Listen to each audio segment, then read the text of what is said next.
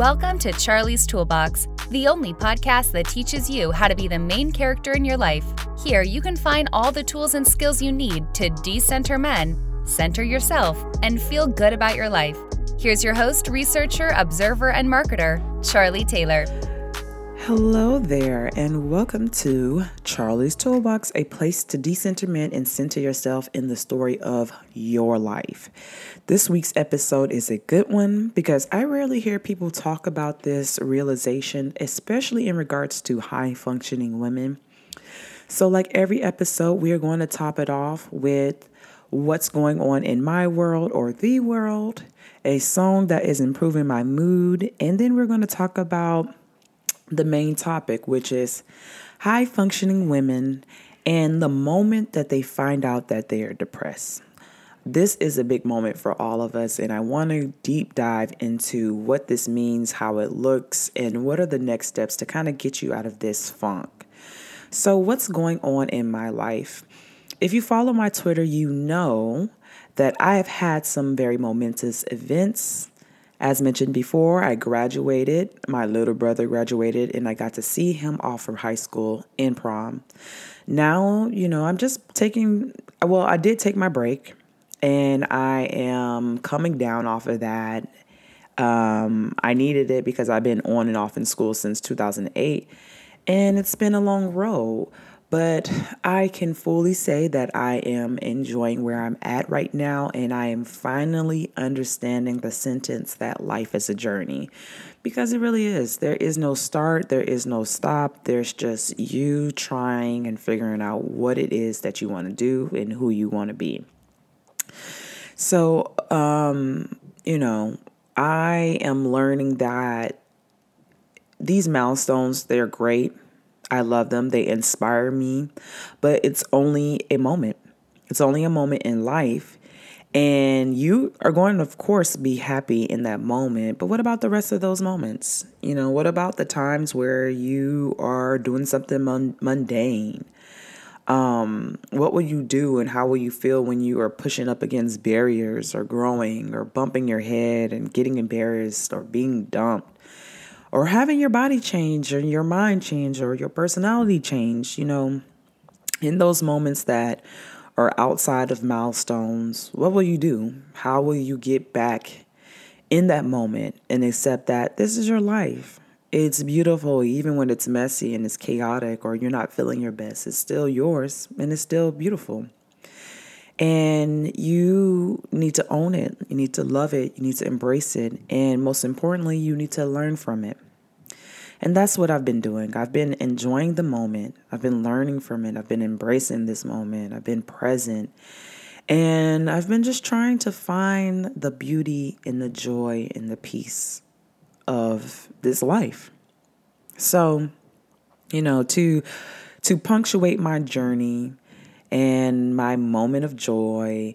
Um, of course, I've been listening to different songs that bring a lot of inspiration to me. You know, I always curate my life uh, via music. And this song I'm listening to is Mesita by Lone Wolf. It's an old song, um, but when I listen to it, it makes me really happy and I appreciate everything that's going on around me. So take a listen, enjoy it, drive around with the song because it feels like a California road trip. Or, you know, my teenage years of my indie music era. And just savor savor each moment, savor everything that's going on around you. This song will help you savor. So, on to the main topic. And it's high functioning women, which is me, you know. I love to work myself into every project, everything that's going on. Um, it's about high functioning women and the startling realization that you are depressed. Um, I thought this would be a great topic because it's actually something that I had the pleasure of realizing for myself. As mentioned before, I've been in school on and off since 2008. And I know it's like, damn, bitch, you're old, but I am.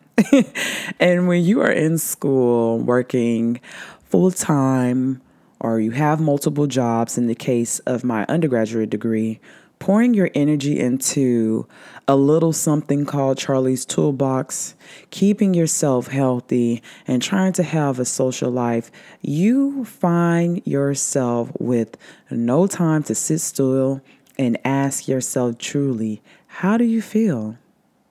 Are you okay? Do you need time to recharge? What do you need? Because you have all of these distractions that can pull you away from yourself, that can pull you away from checking in. And when you don't check in, you really aren't sure how you feel. And it wasn't until COVID that I was forced to stop distracting myself and sit down and figure out what the hell is going on. And initially, I used food to pass the time and make me feel better and that food was delicious and it did make me feel better. But once I got over that and I realized that it's not actually making me feel better, I realized that it was also another distraction from what was really going on in my head, my heart, my spirit. And the fact of the matter was that I wasn't feeling good. I wasn't feeling good. I wasn't feeling like myself. I saw everything in my life as a task, a to do list, which made me very anxious. It made me drag. I didn't want to participate in life because I just thought that I had this overwhelming list of to do. And I just didn't have the energy to do it because I was already stretched thin with all these projects that I had. So I had to isolate and I had to sit in the comfort of my own home. And when I sat down in the comfort of my own home and I was talking to, you know, my therapist, I was talking to my friends and my family, I realized that this is something that a lot of high functioning women go through. We don't know we're de- depressed, we discover we're depressed it's like, oh shit, I'm in a bad mood. And I had no clue that this was something that was going on underneath all the work that I was doing. And I find this especially true with black women because we are governed by a set of rules that we unconsciously and sometimes consciously adapt. We adapt that superwoman trope or the phrase, you know, never let them see you sweat. We hide our emotions because we don't want people to view us as weak. And, you know, we also have this deep down knowing that no one's going to do it for us unless we do it. So, when we have these rules that are governing governing us, they kind of stop us from recognizing that our peace has been disrupted and you know we we hide so much we mask mask so much that it hinders us from seeing that we are in emotional unrest. And even if i go further into like family dynamics we expect the older daughter to help keep the household functioning. And we ignore her needs and subconsciously and unconsciously she end up ignoring her needs. She end up being a surrogate parent and you know try to teach her or remind her father of you know the things that he needs to step into the role that he should step into the habits that their mother had while she is temporarily absent. And these young girls become babysitters and little adults who are propped up to be these parents in this household and not allowing and we don't allow them the opportunity to function as a, chi- a child or a kid to understand what they're feeling we don't allow them to express it because they are tending to the needs of the family and when you are hiding under this paradigm and when you're functioning of this paradigm where you are parentified you know, you're becoming this little adult. Then you have the cultural context of being a black woman, this super superpower, superwoman who, you know, emotes, But when she emotes, everyone interprets it as something else. So she doesn't emote. She hides these emotions. We have these things, these barriers that ultimately hide the hurt that all of us are feeling. And this form of depression is defined by the Mayo Clinic as persistent depression disorder. And PDD is a continuous long term chronic form of depression where you are functioning, but you're losing interest in normal daily activities. You are doing the things that you should be doing, but underneath all that, you feel helpless. Um, you're productive, but you're not giving it your 100%. You have low self esteem and an overwhelming feeling of inadequacy. And sometimes these feelings last for years and they may significantly interfere with your relationships, your school, your work, and daily activities. So, when I see this, I see this as someone who functions really well in society, but emotionally they're somewhere else.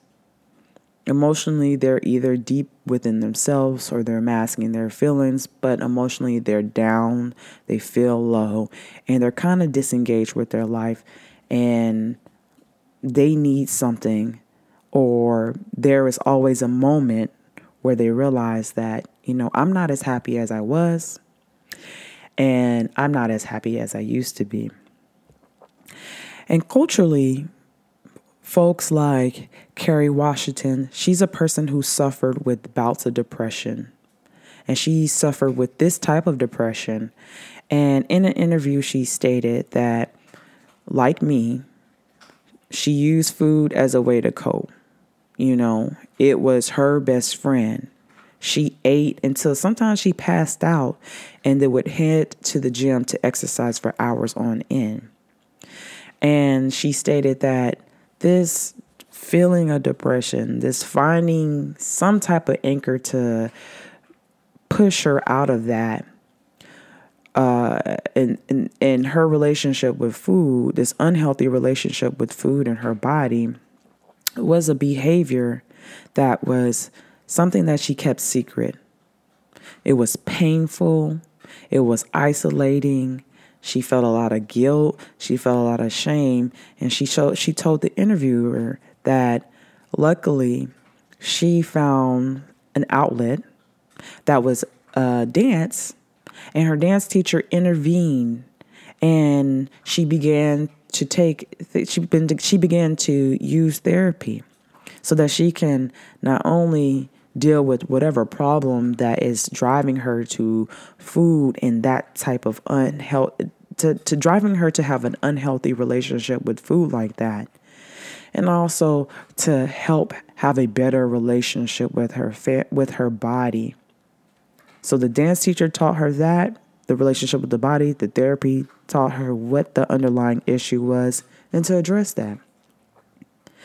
When you are in adulthood, um, and you are in this kind of funk, but you're still functioning, you're still doing what you need to do to get them bills paid, you will find yourself doing something like isolating. You know, isolating and isolation is a great way to avoid having to explain yourself or your feelings, what you're facing, what you're going through. But even when you isolate, hide, or suppress your emotions, you will experience your crash. Or, in my perspective, I call it my aha moment. And this moment is when you recognize and accept that something is wrong. I'm of course I'm working. Of course I'm hitting all my quotas and my data and all my like I'm hitting all these things that I said that I was going to hit, but I don't feel good. And you aren't wrong or bad or whatever you call yourself to hurt your feelings. You are a human discovering that you don't feel good. And hopefully through therapy, self help books, Reiki, meditation, and possibly a lifestyle change, you'll feel better. Now, I am very clear about this, and I say this often on all my social platforms, and especially when I'm doing this podcast. I don't have the credentials or academic background to provide you with the solution or the way out. I am just simply here to help you cope with the super hurtful realization that something ain't right, that your light is not shining like it used to be, and that you so desperately want it to be better. I'm here to help you understand that you're not alone in this fight, journey, path, that these moments, you know, those self realization, that conversation that you're having in your head, you aren't the only one who's feeling that. You aren't the only one who's going through that. It's a lot of us that are going through that.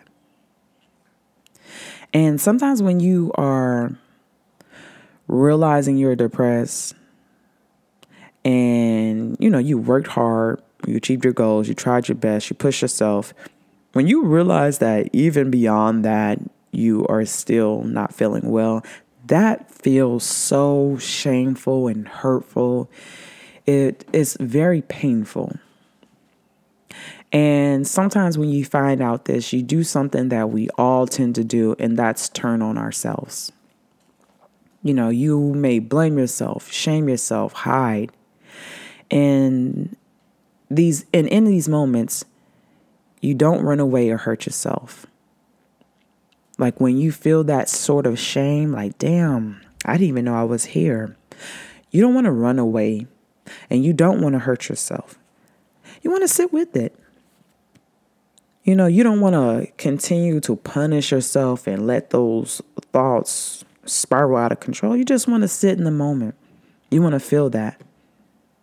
You want to understand and know that none of your emotions are wrong.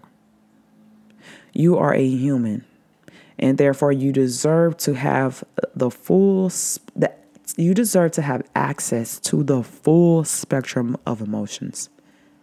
Not just happiness not just joy just not just peace. You you okay sadness and depression that could be there too. And you need to experience that. And the next thing when you realize that you're depressed you need to know that your feelings your feelings are okay. Your feelings do not hurt you, they don't physically hurt you. Now, they may feel uncomfortable because you've been taught to suppress it or ignore your emotions or pretend like this shit don't hurt or put on the brave face to put on the mask. Now, it may be uncomfortable feeling that, but feeling your emotions because of those things that you've been taught. But when you feel emotions that you've suppressed. And when you actually just sit down to feel them, you realize that it's just a feeling. It's just a feeling. It's just a feeling. You can feel that. You can, you know, if you say, for instance, you don't want to feel it right now, you could designate a time to release it. You can create a space to release it.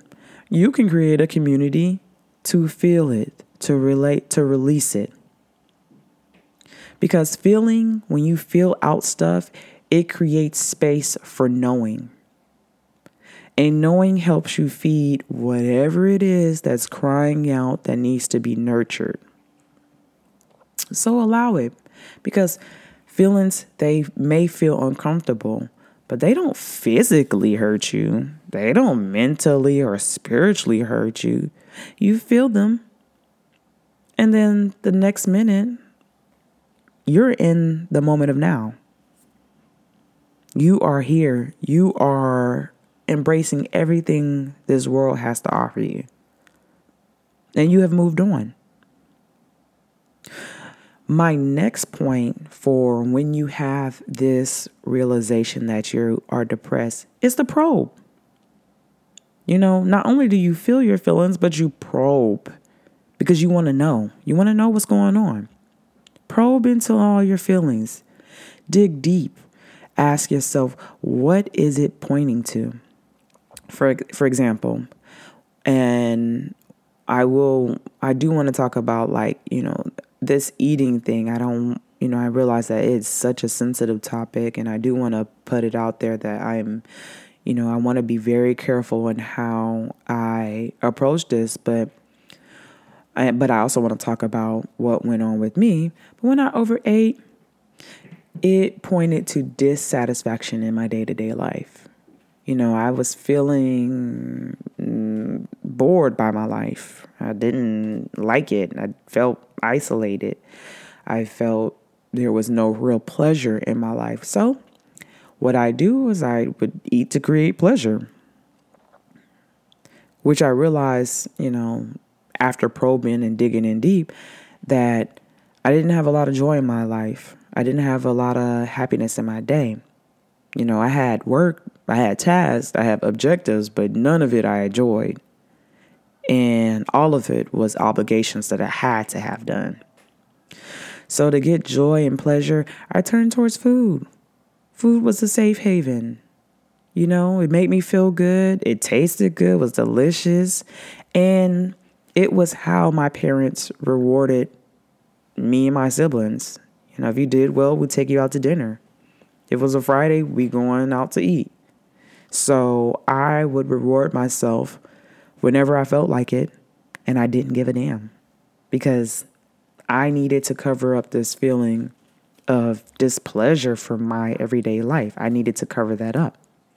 And I turned to food to cover it up. I also noted the times when I ate the most. I ate and gained weight the most when I was very unsatisfied with my life. And not to say, you know, your body is going to always change. You're going to gain weight. You're going to lose weight. Um, I'm just saying that when I I noticed that my toxic relationship with food would increase anytime I was very unsatisfied with my life. But when I ate in a balanced way and I had a healthy relationship with food and my body, I was always in a peaceful state.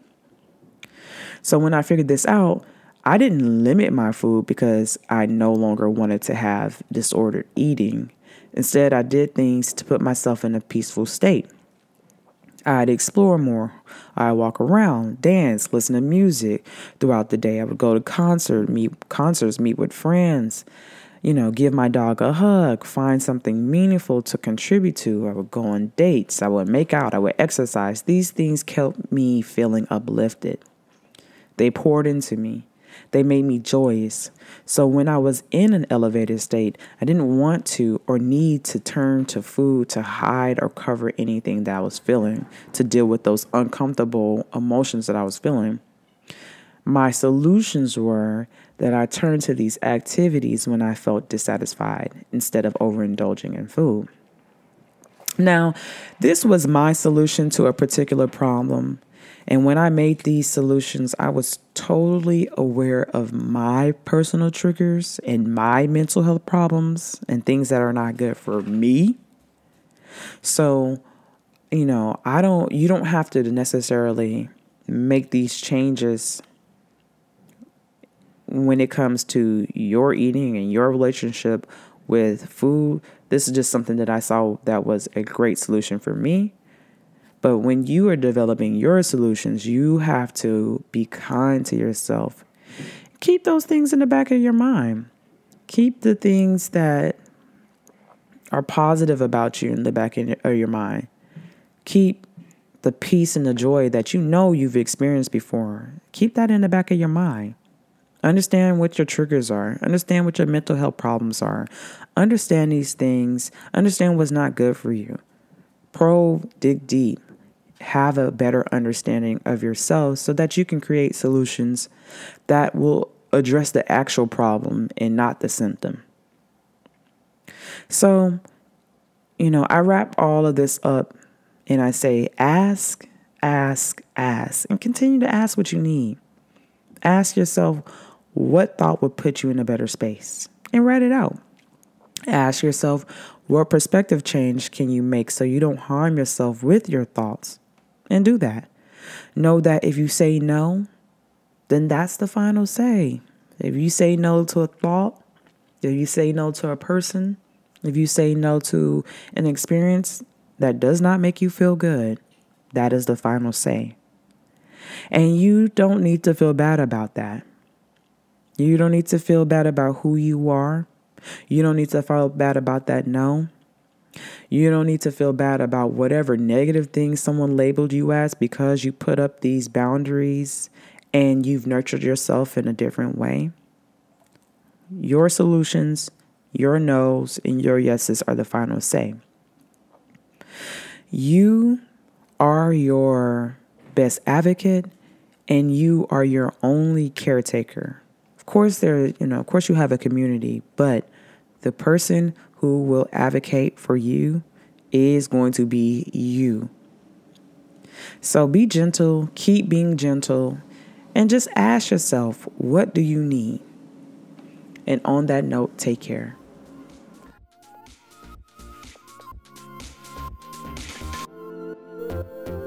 For show notes, be sure to check out charliestoolbox.com. Follow Charlie on Twitter, Instagram, and Facebook at Charlie's Toolbox. Thanks again for listening to Charlie's Toolbox.